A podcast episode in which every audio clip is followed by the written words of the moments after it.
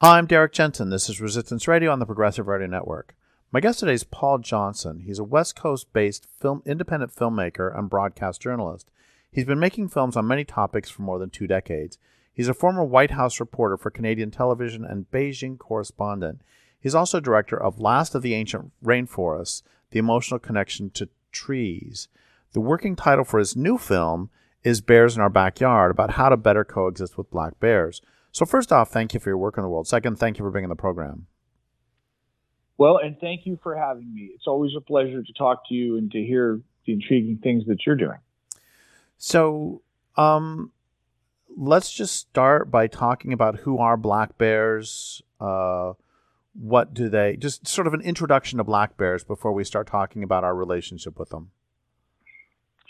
Yeah, black bears are uh, the most common bear species currently in North America. The makeup of our different bear species changed dramatically as the colonization took place in North America. Uh, the most important feature of that was there used to be a lot more brown bears, also known as grizzly bears, in the lower 48 states, in places like California, uh, I think as far south as New Mexico in some places. And uh, they were all extirpated uh, by settlers and hunters um, for the most part uh, for a lot of reasons. Um, black bears were also uh, shot and their numbers drastically declined in many parts of North America. But they've managed to hang on uh, more in uh, places where uh, the grizzly bears uh, were not able to to be. So consequently, uh, we have a large number of uh, black bears across North America. Um, they're doing well for the most part, and um, I think we can explain that with the fact that they're omnivorous, clever, um, adaptive, intelligent animals. And I've been inspired to start telling their story because of what I've witnessed happening in the growing metropolitan areas around Vancouver, British Columbia. Um, if you have been to Vancouver or you can picture in your mind's eye where it is, you'll know that it's a, a city in the west coast of uh, Canada that butts up against, you know, what has been until very, fairly recently, very recently, a pristine temperate rainforest and um, w- with all of the abundant biodiversity that that comes with, including black bears. And Vancouver is uh, a region that's population is growing very quickly in recent decades. And what's happening is uh, the city is expanding into black bear habitat, into the mountains and the forests uh, that surround uh, the city of Vancouver.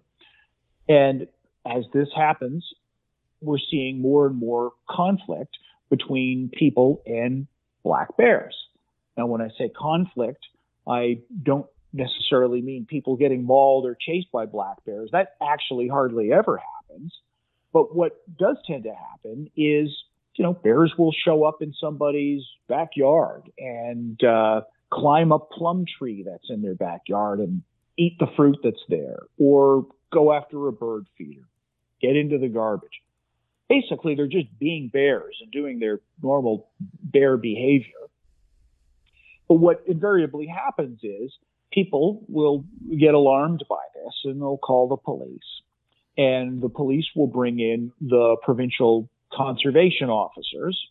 Those are the people in the provincial government in British Columbia who are uh, deployed and designed to you know, deal with wildlife issues and they're armed and they've got rifles and they have a number of different things that they can do when a black bear ends up in a place where they believe it shouldn't be.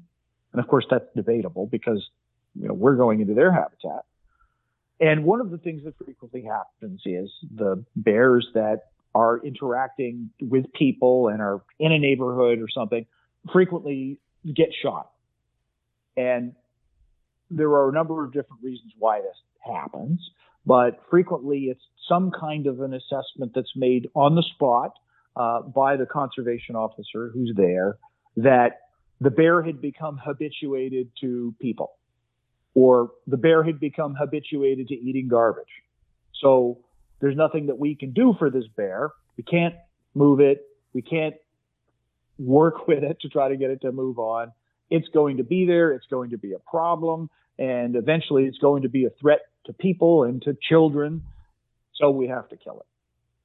Now they use different language. Like they'll say we destroy the bear, we euthanize the bear. I tend to prefer calling it what I believe it is. They're, they're killing the bears uh, for their purposes, and this is happening in staggering numbers in a, in British Columbia right now. They're killing anywhere between about three to five hundred black bears a year, and, and that's a lot and not all of it is happening around the city of Vancouver. That's the focus of my film because of you know that's where I'm based part of the time and and I'm in touch with some of the decision makers there. But it's also happening in a lot of other cities around British Columbia. If you can picture British Columbia, it's a massive province. Uh, there's been a lot of logging taking place there, but there's still a tremendous amount of open space, and uh, it's got kind of an Alaska last of the frontier uh, feeling to it. So you, you have a lot of opportunities for there to be conflict between people and black bears. And as I've been exploring this issue, I mean, one of the things that I've been learning is that there are a lot of people out there who have taken it upon themselves in a volunteer capacity to learn about black bear behavior. And what they're saying is that sure, black bears can be dangerous. They're large animals. Uh, some of them can have their predatory instincts triggered by certain situations. They're also very, very intelligent animals. And much more can be done by people who live in areas that are in black bear habitat to learn to coexist with black bears, to understand more about their behavior, to understand what they're thinking and feeling, and to minimize the kinds of problems that result in the conservation officer service coming in and killing the black bears. And that's what this film is about. And there's a lot of really uh, intriguing things that I've been finding out. A lot of really tragic and sad things, too, that I think uh, speak to where North American society is still at in terms of how it views wildlife and certain wildlife, because not all wildlife are equal, it, it turns out. And black bears, it seems, for some strange reason, are kind of falling through the cracks here in terms of people really, or a lot of people wanting to stand up for them and try to understand them. So, um, I'm going to just bring in one statistic, you know, because people do talk about being afraid of, of bears, and there's only one person dies in North America in North America every two years from a black bear attack. So it's, it's the, the the actual danger of getting attacked by a bear is by a black bear, especially. I I don't know grizzlies, I don't know polar bears, but I, I do know this for black bears is is infinitesimal. Yes, I mean, what, I mean, here's one comparison that I've tried to put out there, and I have yet to verify this number, and it's going to be one of the things I'm investigating in this project is, but I'm certain the number is much higher. Okay, you, you just identified uh, the number of people killed by black bears. How many people in North America are killed by dogs every year? That number is most certainly higher. I don't have it at my fingertips right now. I, as a news reporter, have covered many more stories of people killed by pit bulls than I've ever covered of fatal bear attacks. So that says something, you know, right there about um, a schism we have about how we view wildlife, and in particular black bears. Schism is the wrong word. Uh, maybe a misapprehension and a hangup we have about this. Um, the next thing I want to mention, and then we'll then we'll get back to to your stuff. Um, the next thing I want to mention is when I lived in Spokane, Washington, there was a big scandal erupted because um, the local uh, wildlife officers or whatever they're called uh, would routinely say, "Oh, it's fine to call us about a bear or a mountain lion or you know whatever creature is in your backyard. We just take them out in the wild and release them." And first off, somebody else already lives there, so when they when yes. they relocate a bear or a mountain lion, they usually end up dying anyway. And so leave that aside though. Somebody followed these officers and um, and they said, yes, we're going to relocate it. You know, look how heroic we are for getting this bear out of the tree. And then they, some people follow them and they found out that what they were doing is shooting them and dumping their bodies. And um, so it's just, it, and then one more thing about this, which is that, and I don't usually, well, I do some editorialize, but I guess I just want to beg people that unless you see an, unless you see some wildlife who has been shot, I mean, I'm sorry, some wildlife who has been hit by a car and is is is in terrible pain, don't ever call wildlife on Fish and Wildlife or Fish and Game or any of those on on wild animals because they're they're rarely going to act in in the best interest of the of the the animal. So, and you can disagree with that if you want, but that's just that's something that I've that's sort of hard learned information for me or hard learned opinion? Well, I mean, that speaks to one of the things that I've been finding out um, in in British Columbia, um, where we have their version of the, the Fish and Wildlife People, which is the Conservation Officer Service, and I think part of it stems from the fact that they're not conservation; they're called conservation officers, but they're basically a paramilitary organization. They're actually sworn peace officers. So they're much more similar to, uh, you know, law enforcement. They carry weapons. Uh, they go through the kind of training that you need to go through to to get that job, and they think more in terms of a of a policing mindset and a public safety enforcement mindset than they do as instead of being a biology mindset or a bear behavior or animal behavior mindset. At the end of the day, they arrive on a scene and they have to make a quick determination about, you know, what needs to happen here. And they're empowered to do what they determine needs to happen and to do it quickly. And, you know, let's face it, too often the default response is if something bad happens here, because of a problem animal, there will be blowback, and we can't have public safety fear type blowback. So the best thing to do is to kill the animal. And that happens. And th- that is precisely the kind of thinking that we really need to think more about, uh, think about different options, and really investigate whether this is the most humane way of dealing with these creatures who have a right to live. So, so now, now that I've gotten my own particular issues out of the way, let's move to. You mentioned like some heartwarming stories. Can you tell some interesting or fun or stories of either, you know, humans seeing interesting bears do or just help? Well, here's what i want is can you obviously you care about bears or you wouldn't be making this film. Can you help listeners to fall in love with bears? Like what are some well, great stories that you just love? In many of the places where i've been filming and interviewing people so think the areas around vancouver not in the city but uh, in the places in North Vancouver, West Vancouver, Coquitlam, Port Moody, Squamish. If you're familiar with any of those places, these are places where people live and they have their houses and they border right on black bear habitat.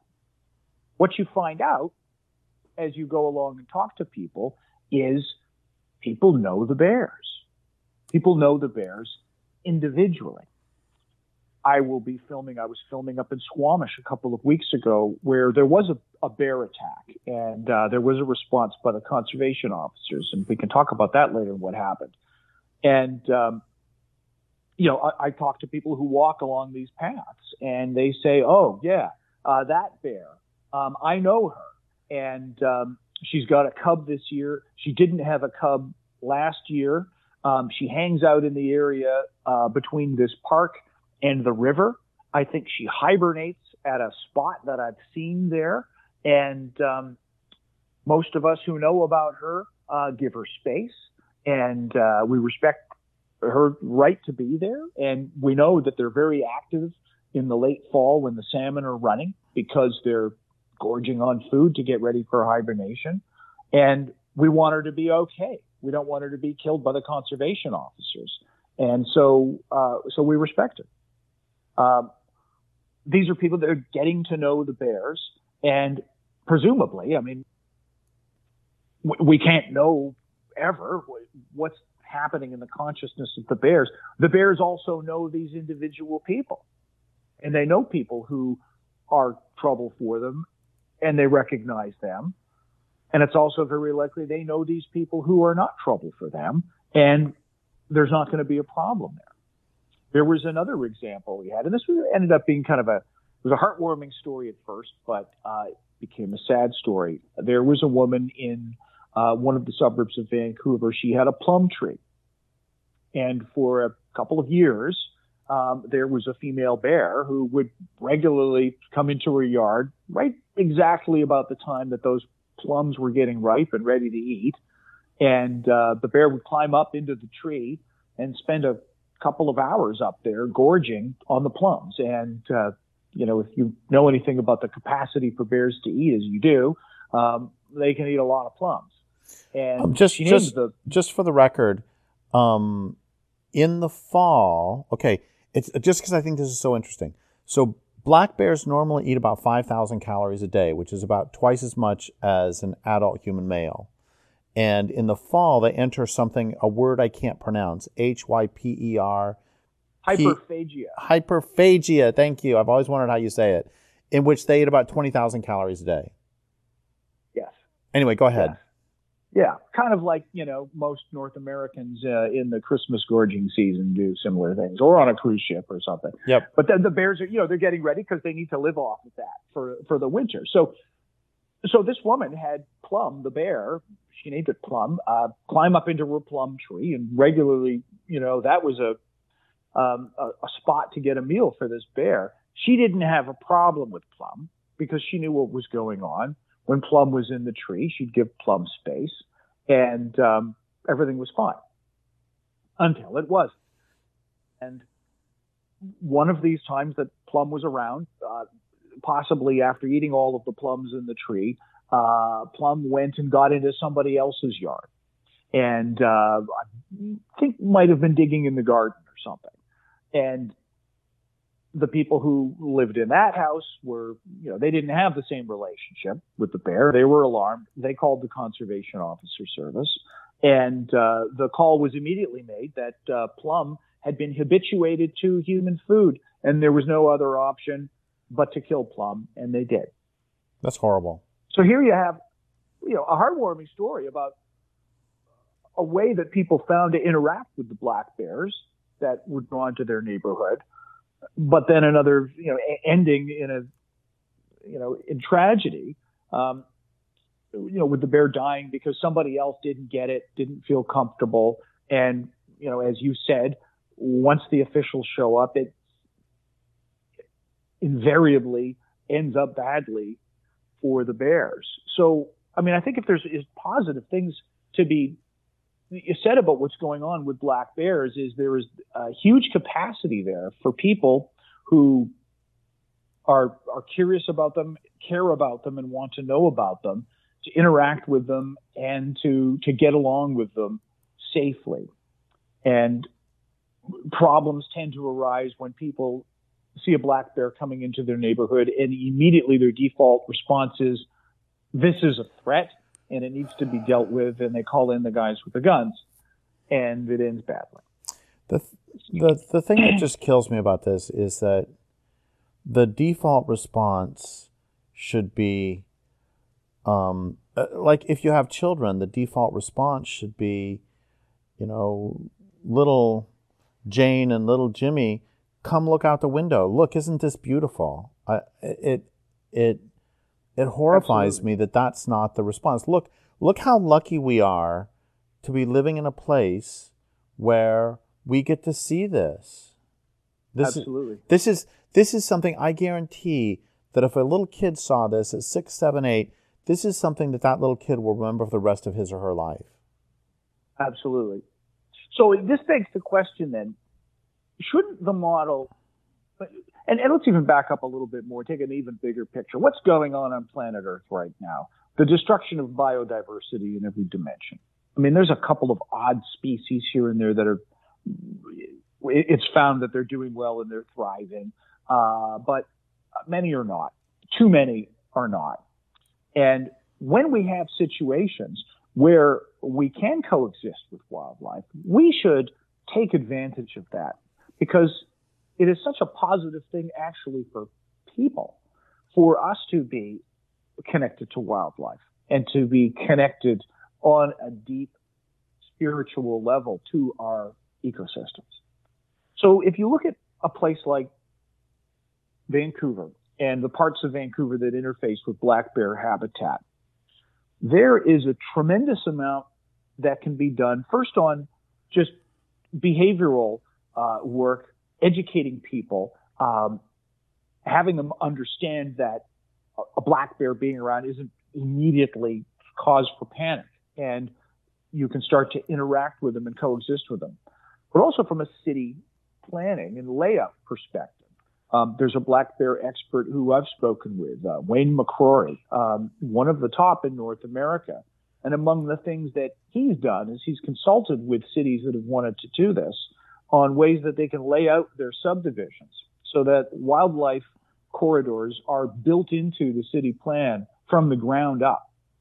So that you can have the kind of situation like where you just talked about, where bears can be moving through an area, but can be in an area that's known where bears can be, that's designated for them, that gives them space and a way to transit an area, and that people can observe them and observe this incredible phenomenon. I've been hanging out a lot in an area called Port Coquitlam where there is a uh, salmon creek that's uh, got a pretty abundant run of uh, chum salmon in the late fall. And so, of course, there's a lot of bears there when those uh, chum are running. And I've gotten to know some of these individual bears over, or at least recognize them over the course of the past couple of years that I've been filming there. And every year, I mean, there hasn't been a problem with, with people there, but there's a lot of photographers showing up, which is a good thing. I mean, these are mostly uh, hobbyists and, and, retired people who you know bought a camera and a long lens and they want to do wildlife photography, and they're all you know crowded around this uh, one side of this road at a place where you can get pretty close to the bears, and it hasn't been a problem, and I hope there never is a problem. But one thing that I think can and ought to be done in a place like this, and this is also an area where there are new subdivisions going in everywhere, is the city ought to recognize you've got this special place here that is regularly every fall. That's a meal stop for the local black bears. Let's build a bear viewing platform and build in a space and a way that people can come down and from a safe distance in a kind of a regulated uh, setup, come down and observe the bears and get to know them. And I think this is the way forward in having people and having communities learn about what's going on with the bears and actually bond with them in a way and appreciate them more so that the default mechanism of just killing them when you don't know what to do with them becomes our last resort and the last option that they choose. Because this, this leads into another thing that I'm finding out about just predators and uh, and wildlife in general is there's there's a hierarchy in our consciousness of how we appreciate and how we value different animals, and I don't quite understand yet how this works, but it, it definitely is happening. Grizzly bears, for instance, uh, in British Columbia, are now protected. They uh, within the past few years they ended the trophy hunting of grizzly bears, which was a good move. And part of why that happened is because people have a lot more reverence for grizzly bears. I think because they're bigger, they're more charismatic, and their gut reaction to hearing that people were hunting the grizzly bears was strong in a negative way. They wanted it to stop. But people in general don't seem to feel the same way about black bears. And I've heard the comments from people when I've been out, you know, filming bears. Uh, I was uh, at a place called Bella Coola uh, this fall, and uh, there are a lot of grizzly bears up there, and I was filming grizzly bears, and uh, black bears would sometimes come around. And the other people up there who were taking pictures were really excited when the grizzly bears would be there, and I get that. But then I would hear them say something like, ah, nothing happened today, only had a couple of black bears come by. And it was this kind of sort of dismissive thing that, you know, the black bears were respected less. And I, I don't quite know why that is. Now, it's a good thing that people do respond and care about big charismatic animals and that ends up driving public policy toward them and they get protected. Um, in another dimension, we've seen that happen in a big way when it comes to orca whales, killer whales. Um, you know, only 30, 40 years ago, killer whales were poorly understood. Uh, they were captured, you know, right off the coast of where I'm living, the Pacific Northwest, by fishing boats with fishing nets, and they were put into swimming pools, um, you know, large swimming pools and aquariums, and they had terrible lives. And that has changed drastically because people have really fallen in love to a large degree with orcas, and then they respect their intelligence and uh, their hunting skills. And they're big, charismatic apex predators that we've come to respect and revere. And, you know, now you can't catch them, you know, off the coast of Seattle with fishing boats and take them to an aquarium. That's not allowed anymore, and you can't kill them. So, one of the things I'm trying to explore here, what, what is it about human psychology that uh, some animals end up in this category where we're like, whoa, whoa, you know, we really need to rethink what we're doing. And we have to recognize these animals are incredible animals and they have a right to exist. But then there's other lessers like the black bears. And I don't, I'm not meaning to say I think that they're a lesser creature, but in the public consciousness, they don't tend to motivate or inspire the kind of reverence that you see for grizzly bears or for polar bears for that matter. Um, people really have a visceral uh, reaction about the plight of, of polar bears. I, I, was speaking with a conservationist just last week about this, and you know her thoughts on this was it has something to do with the way the animals look. And black bears are dark, and it's harder to see their faces, and it's harder to see emotion in their faces. Maybe that has something to do with it. Um, maybe it's also the fact that they're still, luckily, more numerous than these other bears. And I mean, I heard one conservation officer uh, tell me, you know, off the record, yeah, black bears, you know, they're basically just oversized raccoons.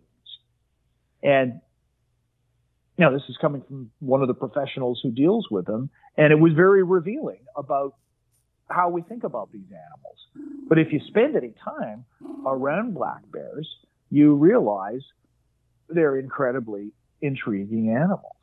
Uh, they're very intelligent. They respond to tone of voice when you're talking to them. Um, they're incredible climbers, which is one thing actually that was new to me uh, when I started filming black bears. If you've ever seen uh, black bears climb trees, you realize they're about as agile as uh, most primates uh, climbing trees. They're very good. They can swim. Um, they're omnivorous. They can find all kinds of different ways to survive. And they're mostly vegetarian. Yeah, I'm thinking about um, when I've seen them.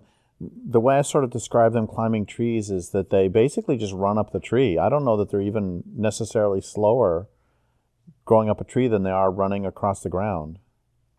It's amazing, isn't it? I saw this just a few weeks ago, um, and uh, the bear actually had a salmon in its mouth, and yeah, it went up the tree about as fast as it would move galloping across a field. Uh, it was incredible uh, agility. It's really something to see. Um, it's astonishing to see, actually. And I don't agree that they're just overgrown raccoons, but if they were, what's wrong with that? Well, I mean that's a, that's a valid question as well, but it speaks to this hierarchy of care or hierarchy of concern that we have when it comes to, um, you know, our animal relatives. Uh, we care much more about certain species than we do about others. And uh, I'm sure somebody is researching the psychological underpinnings of this, but you know, why do grizzlies and, and orcas and uh, polar bears elicit a lot of response, and you see them on the cover of magazines and uh, Christmas cards, and you and people have a reverence for them. You don't see that so much with black bears. And I would argue from hanging out with black bears, uh, black bears are really an incredible species uh, that's not to be overlooked. And we really need to think about how our lack of respect for black bears is resulting in hundreds of them getting killed.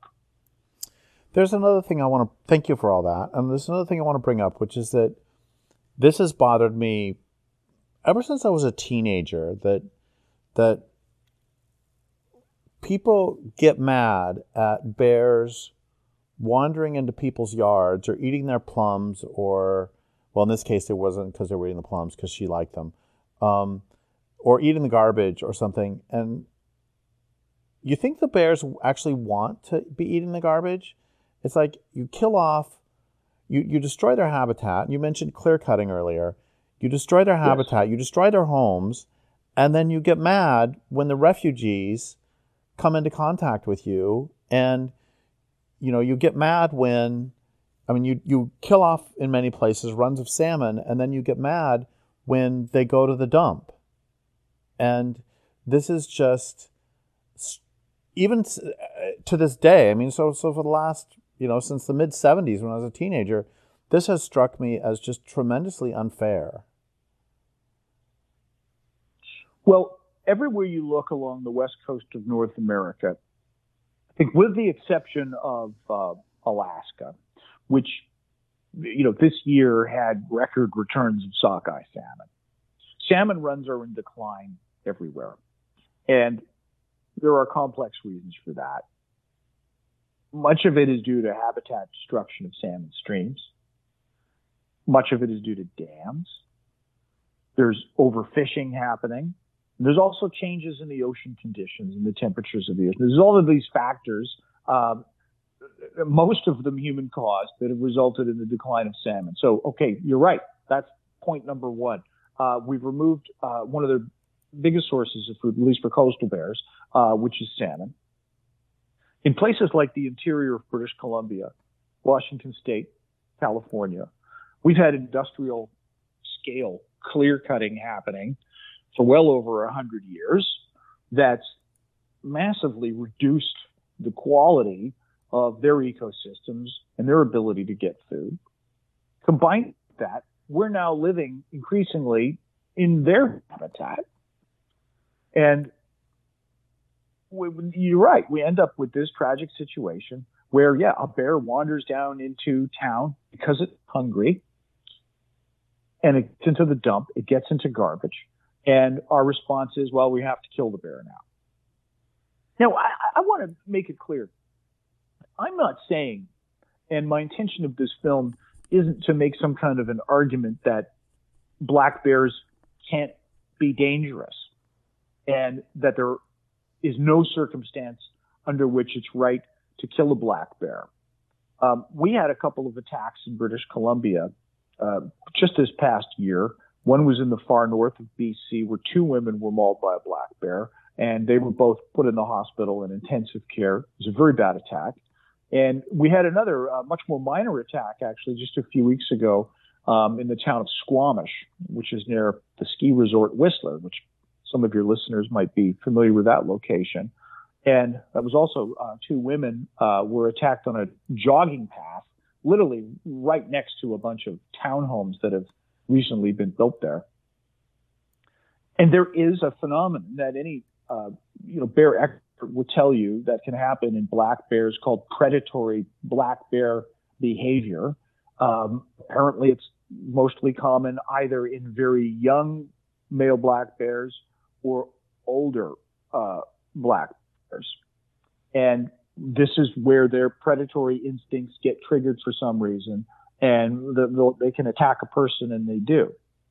And we need to be careful about that and understand that that is a possibility and deal with that when it happens. Now, predatory black bear attacks are exceptionally rare, and there are ways to deal with it. One positive thing that happened recently on this was that the attack that happened in Squamish just a few weeks ago, um, there were two women who were, you know, lightly attacked. I think, you know, they didn't even get admitted to the hospital. They were scratched up.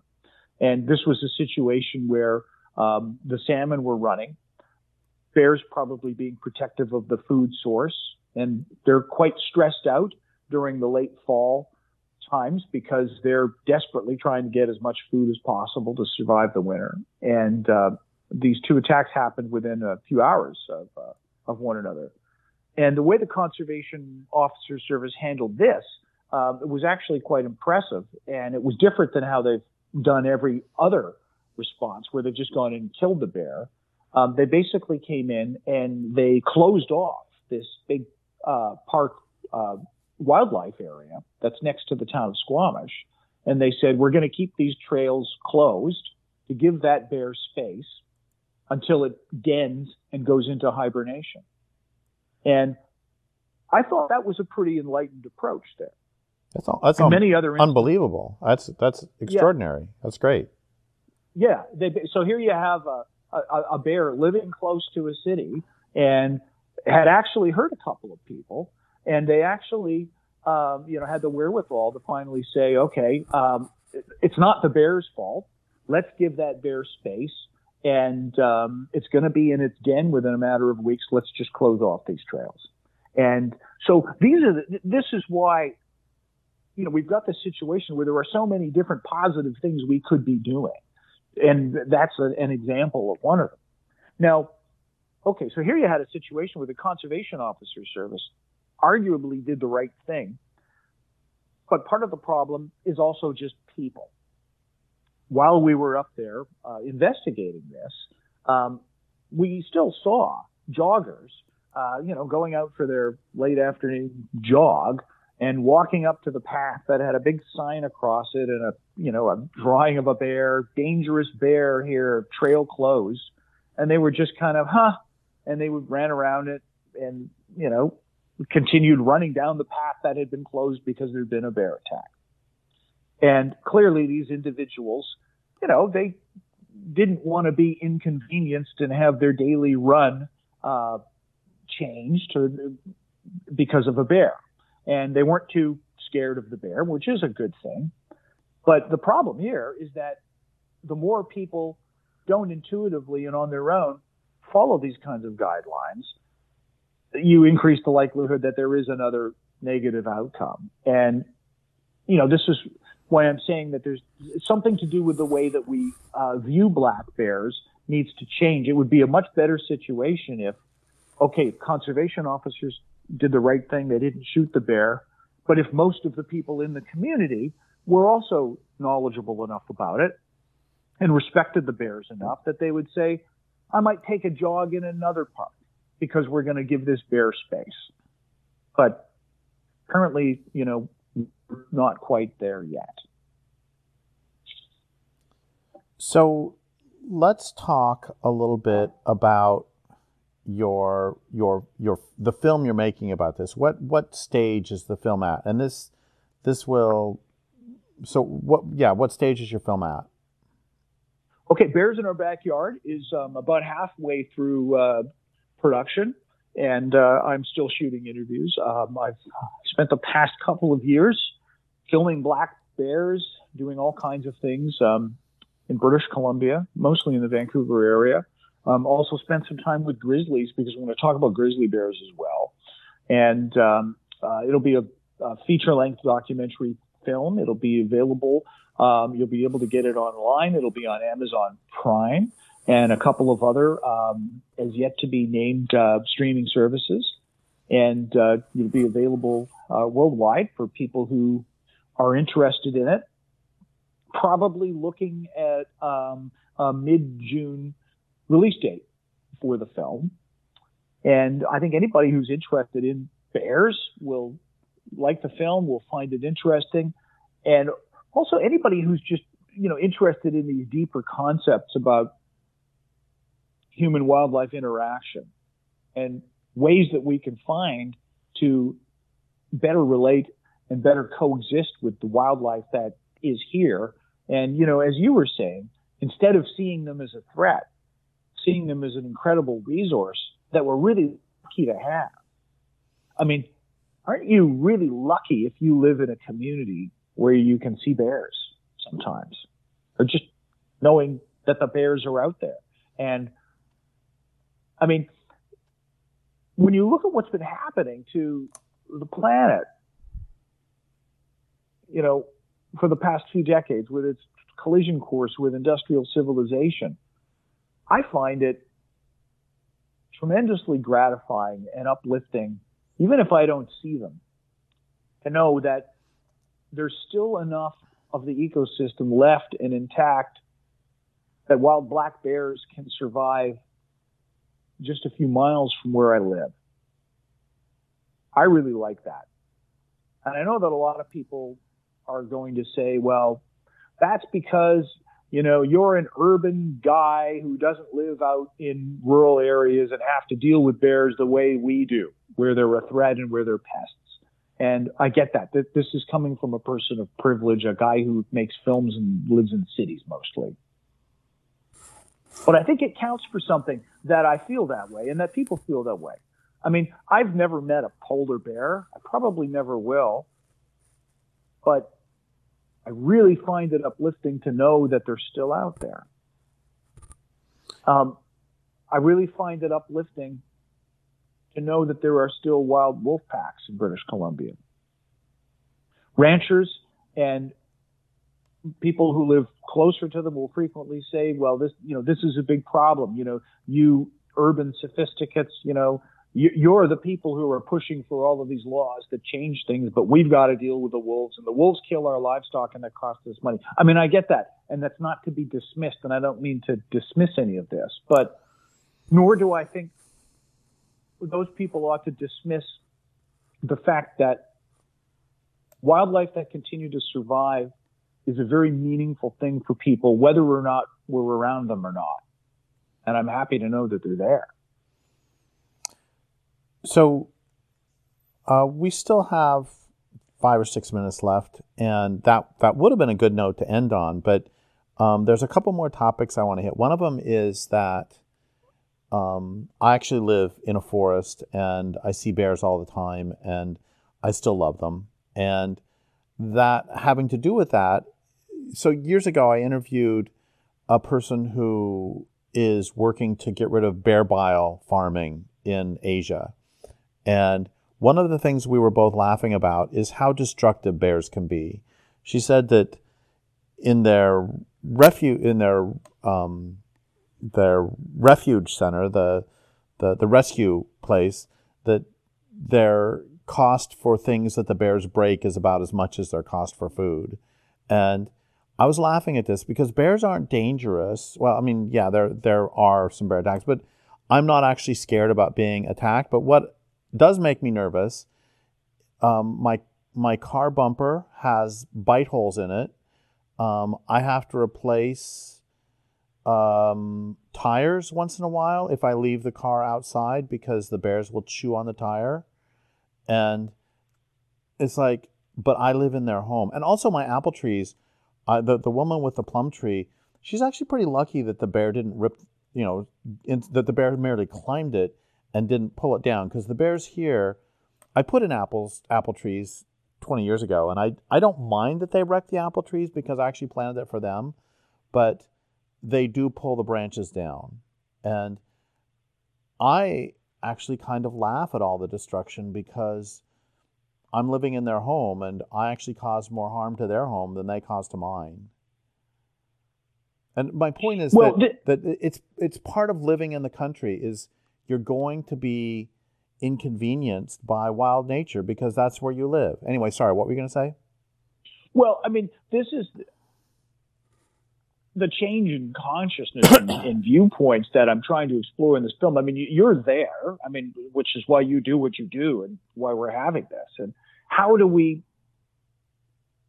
how do we get more people to feel maybe not the exact same way you do, but if if enough people just had five to ten percent more reverence, respect for wild animals like bears, we could avoid so many of the problems. And the main problem being so many of them getting killed. And what are some common sense and practical things that can be done to create more reverence and respect for them? One idea that has been floated out there, and I mean, this might actually already be taking off kind of in an embryonic way, is for people who care about bears to form local black bear societies or groups. There's one in the city of North Vancouver, for instance. And these are made up of people who, in many cases, actually know a lot of the individual bears in the neighborhood.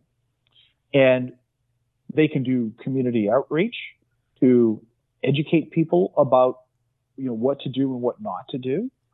Um, and they can also be available to be on call when a bear is in somebody's yard and freaking people out. They can actually come by and help deal with the bear and help explain to people what's going on. And um, the more humans in their communities get together and form ways to decide we want to try to kill fewer of these bears, we want to respect them, and we want to recognize that we're in their habitat and not the other way around. There's a lot of progress that can be made on that, irrespective of whatever government does. And I And this is what I'm hoping happens as a result of, uh, you know, doing a film project like this. I should have asked you this much sooner, but I don't think you've said how many black bears are killed in BC every year. between three and 500. You know, one of the things that this brings up is, you know, long term, why isn't there a strategy to try to reduce this number? And there isn't right now. Um, I mean, well, there, there's the activism that's going on uh, by individuals in places like the Black Bear societies and the individuals who care about them, but nothing really going on in government. Government's view is that there's plenty of black bears. The black bears will you know, are doing fine on their own, and uh, we can tolerate, you know, this amount of death. Another thing that you brought up, and we haven't gotten into this yet, is when we do have issues with bears, um, when there are aggressive bears, how much of that is driven by the fact that these bears have a memory of being terrorized by people? They've been shot at. Uh, people have thrown uh, bear bangers and loud explosions at them to scare them. Um, they're aware of other bears that have been shot and killed. They know what's going on, and they have a reason to be wary of people. And my understanding is they also have a, a reason to be wary of certain people. Um, there was a story that came out of Bella Coola um, when I was up there uh, this fall that there, uh, I think the last major grizzly attack that happened in the Bella Coola Valley, where there were a lot of grizzly bears. Um, the victim, the guy lived, um, but he was known to be a, a, hunting guide when grizzly bear hunting was still going on. And he was also somebody who had uh, shot at bears when they'd come onto his property. He'd thrown bear bangers at them and uh, he'd made them mad. And they knew who he was. And they and finally, there came a time when one of these bears got really aggressive and went after him. Did that bear have a memory of this guy and know who he was and know how he treated bears? Very possible. And when you consider that, that also factors into another way that possibly we can reduce the death, this very significant death toll of black bears, just by treating them better. So we're pretty much out of time. And can you, well, two things. One is, can you tell like just one fun or funny story about bears? You know, some sort of interaction somebody's had that was really cute or fun or nice or something. And then the other one is, can you let people know how they can find out more about your work? Sure. Well, I mean, uh, the only thing that I can think of that was uh, funny was happened to me recently, and I was um, I was out filming black bears uh, in an area around Vancouver where there are lots of them, and um, you know I've been interviewing and talking with a lot of black bear experts who have told me, you know, if you have an up close, you know, bear encounter, you know, and, and first I should say, I mean, I'm pretty careful. I mean, I keep my distance to the extent that I can. If I know a bear is there, I carry bear spray. I don't intend ever to get close to a black bear or to surprise it uh, or to corner it. You're asking for trouble if you do that. So I try to respect it. But one of the things that's been explained to me, if you do end up in a situation where you're up close unexpectedly uh, with a black bear, um, the way to deal with it is to be calm. They understand tone of voice. Um, don't freak out uh, calmly sort of talk to the bear a bit, back away very slowly. Don't run, you know, don't run, whatever you do, just calmly disengage and the bear will not be freaked out by your behavior and everything will probably be fine.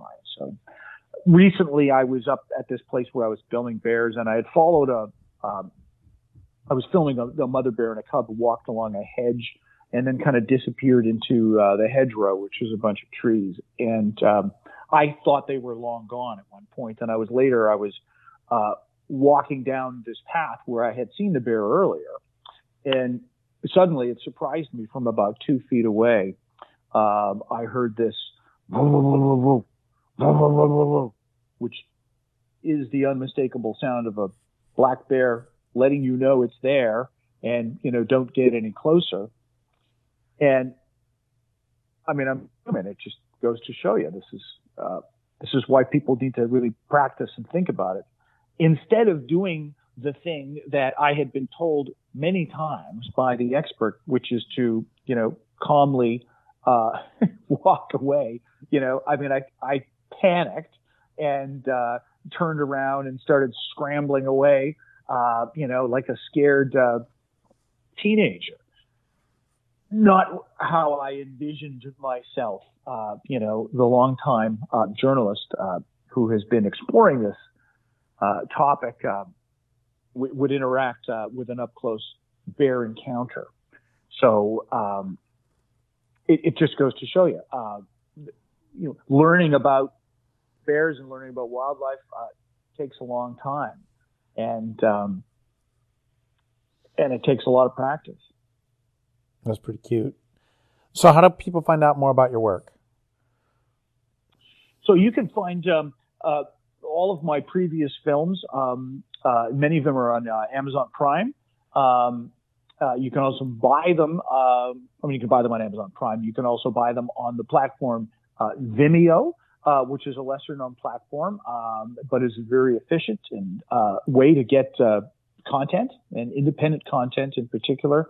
Um, there are also uh, a couple of uh, new streaming services that have them. There's one called Tubi, T-U-B-I, and um, uh, you can see uh, Last of the Ancient Rainforest there, which is my previous film, and um, uh, and more to come. Uh, there, the landscape of of streaming and content delivery uh, is changing uh, all of the time, and uh, there are all kinds of uh, ways to get content. And um, but if you look for those films, um, you look for anything by Paul Johnson Films on Amazon or on Vimeo, uh, you can find them. Well, thank you so much for uh, your work in the world, and thank you for being on the program. And I would like to thank listeners for listening. My guest today has been Paul.